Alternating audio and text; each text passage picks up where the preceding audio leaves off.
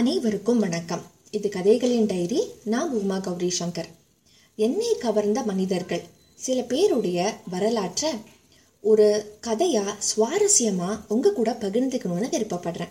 அந்த வகையில் இந்த பதிவில் நாம் கேட்க போகிறது சார்லி சாப்ளினுடைய கதையை. வாங்க பதிவினுள் செல்லலாம். சர் சார்ல்ஸ் ஸ்பென்சர் சாப்ளின் அப்படிங்கிறது தான் சார்லி சாப்ளினுடைய முழு பெயர். அவர் ஆயிரத்தி எண்ணூத்தி எண்பத்தி ஒன்பதாம் ஆண்டு. ஏப்ரல் மாதம் பதினாறாம் தேதி லண்டன்ல இருக்கிற வால்வர்த் அப்படிங்கிற இடத்துல சார்லஸ் சாப்ளின் மற்றும் ஹென்னா தம்பதியினருக்கு மகனா பிறக்கிறாரு. இவருடைய பெற்றோர் என்ன செய்யறாங்கன்னா இசை அரங்குகள்ல நடக்கிற பொழுதுபோக்கு நிகழ்ச்சிகள்ல நடத்தி அதுல வர வருமானத்தை வச்சு குடும்பத்தை நடத்திட்டு வராங்க. ஆனா அதுல அவங்களுக்கு நல்ல வருமானம் கிடைக்கவே இல்லை.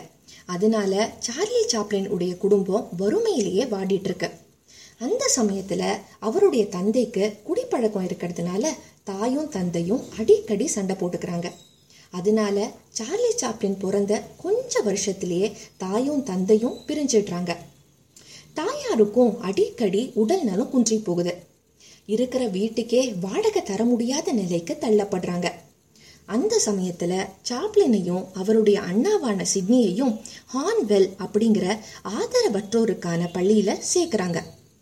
சாப்ளினுடைய பன்னிரெண்டாவது வயசுல அவருடைய தந்தை குடிப்பழக்கத்தால உடல்நலம் குன்றி இறந்து போயிடுறாரு.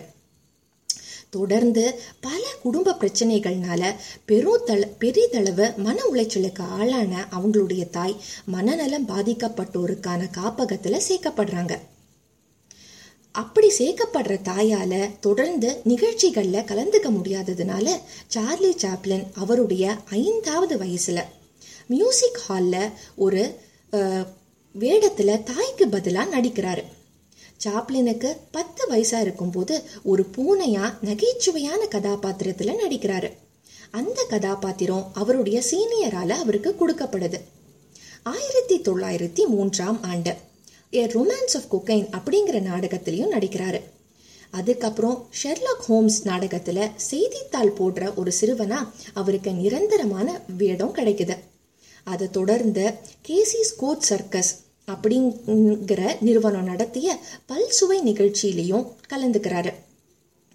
ஆயிரத்தி தொள்ளாயிரத்தி பன்னிரெண்டாம் ஆண்டு கார்னோ அப்படிங்கிற குழுவோட அமெரிக்காக்கு பயணம் செய்கிறாரு சார்லி சாப்ளின். அந்த பயணம்தான் சார்லி சாப்ளினுடைய வாழ்க்கையில திருப்பு முனையா அமையுது. அவருடைய அபார திறமையை பார்த்த கீஸ்டோன் ஃபிலிம் கம்பெனியினுடைய நிறுவன தயாரிப்பாளர் அவருடைய நிறுவனத்தில் சாப்ளினை சேர்த்துக்கிறாரு. முத முதல்ல சாப்ளினுக்கு கீஸ்டோன் நடிப்பு முறை ரொம்பவே கஷ்டமா இருக்கு. ஆனா கொஞ்ச நாள்லயே அவர் அதை கற்றுக்கிட்டு அதுலேயே சிறந்த கலைஞராக வளர்ந்து நிற்கிறாரு இவர் நடித்த முதல் திரைப்படம் மேக்கிங் அ லிவிங்கிறது அது ஆயிரத்தி தொள்ளாயிரத்தி பதினாலாம் ஆண்டு வெளிவருது. Kid auto races and Venice அப்படிங்கிறது இவருடைய இரண்டாவது திரைப்படம். இந்த படங்கள்லாம் தொல தொலன்னு கால் சட்டை சின்ன கோட்டை ஹிட்லர் மீச தலைக்கு பொருந்தாத தொப்பி சின்ன தாடி வித்தியாசமான நட அப்படின்னு வித்தியாசமான கெட்டப்பில் வராரு சார்லி சாப்ளின். இவரை பார்த்து உலகமே விழுந்து விழுந்து சிரிக்குது. படங்களும் வெற்றி பெறுது. இதுவே அதுக்கப்புறம் சார்லினுடைய அடையாளமாக கூட மாறுது. அதே நிறுவனம் சார்லி சாப்ளினுக்கு இயக்கவும் புது படைப்புகளை படைக்கவும் முழு உரிமையை கொடுக்குது. ஒரே வருடத்தில் முப்பத்தி ஆறு திரைப்படங்களில் நடிக்கிறாரு சார்லி சாப்ளின். எல்லாமே ஹிட் அடிக்குது. நடிப்பு மட்டும் இல்லாமல் கதை வசனம் இயக்கம் ஏன் இசை நடனம்னு எல்லாத்துலேயும் கலக்கிறாரு சார்லி சாப்ளின். ஆயிரத்தி தொள்ளாயிரத்தி பத்தொன்பதாம் ஆண்டு யுனைடெட் ஆர்டிஸ்ட் அப்படிங்கிற ஸ்டூடியோவை தொடங்குறாரு சார்லி சாப்ளின். ஆயிரத்தி தொள்ளாயிரத்தி இருபத்தி ஓராம் ஆண்டு இவர் தயாரித்த திரைப்படமான த கிட் படத்தில் இவருடைய ஆரம்ப வாழ்க்கையை சித்தரித்து எடுக்கிறாரு. அந்த படமும் மகத்தான வெற்றி அடையுது அதுக்கப்புறம் அவருக்கு தொடர்ந்து வெற்றி மேல் வெற்றி தான் சொல்லணும். ஆயிரத்தி தொள்ளாயிரத்தி இருபத்தி அஞ்சாம் ஆண்டு. த கோல்ட் ரஷ் அப்படிங்கிறது சார்லி சாப்ளினுடைய புகழ புதிய உச்சத்துக்கே கொண்டு போயிடுது. ஆயிரத்தி தொள்ளாயிரத்தி இருபத்தி ஏழாம் ஆண்டு. ஓசையோட கூடிய திரைப்படங்கள் வெளிவர தொடங்குது. ஆனால் ஆயிரத்தி தொள்ளாயிரத்தி முப்பத்தி முப்பதாம் ஆண்டு வரைக்கும் சாப்ளின் பேசும் படங்களை எடுக்கவே இல்லை. ஆயிரத்தி தொள்ளாயிரத்தி முப்பத்தி ஆறில் மாடர்ன் டைம்ஸ் அப்படின்னு ஒரு ஒலி படத்தை தயாரிக்கிறாரு சார்லி சாப்ளின். இந்த படத்தில் ஒலிகள் இருந்தாலும் அவர் பேசாம தான் நடிச்சார்.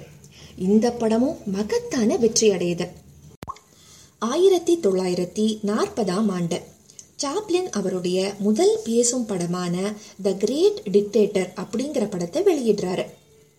உலகத்தையே தனக்கு அடிமையாக்குற நோக்கத்தோட சர்வாதிகாரியா செயல்பட்டு இருந்த ஹிட்லரை அவரது கொள்கையையும் விமர்சிச்சது அந்த படம். உலகம் ஒரு சர்வாதிகாரியோட கையில சிக்கினா மக்களோட நிலை என்னவாகுங்கிறது தான் அந்த படத்தோட கருவா இருந்தது. உலகமே பயந்த ஒரு மனிதனை பத்தி எந்தவித தயக்கமோ பயமோ இல்லாம தைரியமா விமர்சிச்சிருந்தாரு சார்லி சாப்ளின். ஆயிரத்தி தொள்ளாயிரத்தி ஐம்பத்தி ஓராம் ஆண்டு. த லைம் லைட் அப்படிங்கிற புகழ்பெற்ற படத்துக்கு பிறகு சாப்ளின் ஒரு விடுமுறை எடுத்துட்டு இங்கிலாந்துக்கு புறப்படுறாரு. இவர் அமெரிக்க கொள்கைகளுக்கு புறம்பான நடவடிக்கைகளில் ஈடுபடுறதா சந்தேகப்பட்ட அமெரிக்க அரசாங்கம் இந்த சந்தர்ப்பத்தை பயன்படுத்தி சாப்ளின் இனிமே அமெரிக்காவுக்குள்ள நுழையக்கூடாதுன்னு தடைவிடிக்குது. ஹாலிவுட் வாக் ஆஃப் ஃபேம் அப்படிங்கிற நட்சத்திர பட்டியலேருந்தும் சாப்ளினுடைய பெயரை நீக்கிறாங்க அமெரிக்க அரசாங்கம்.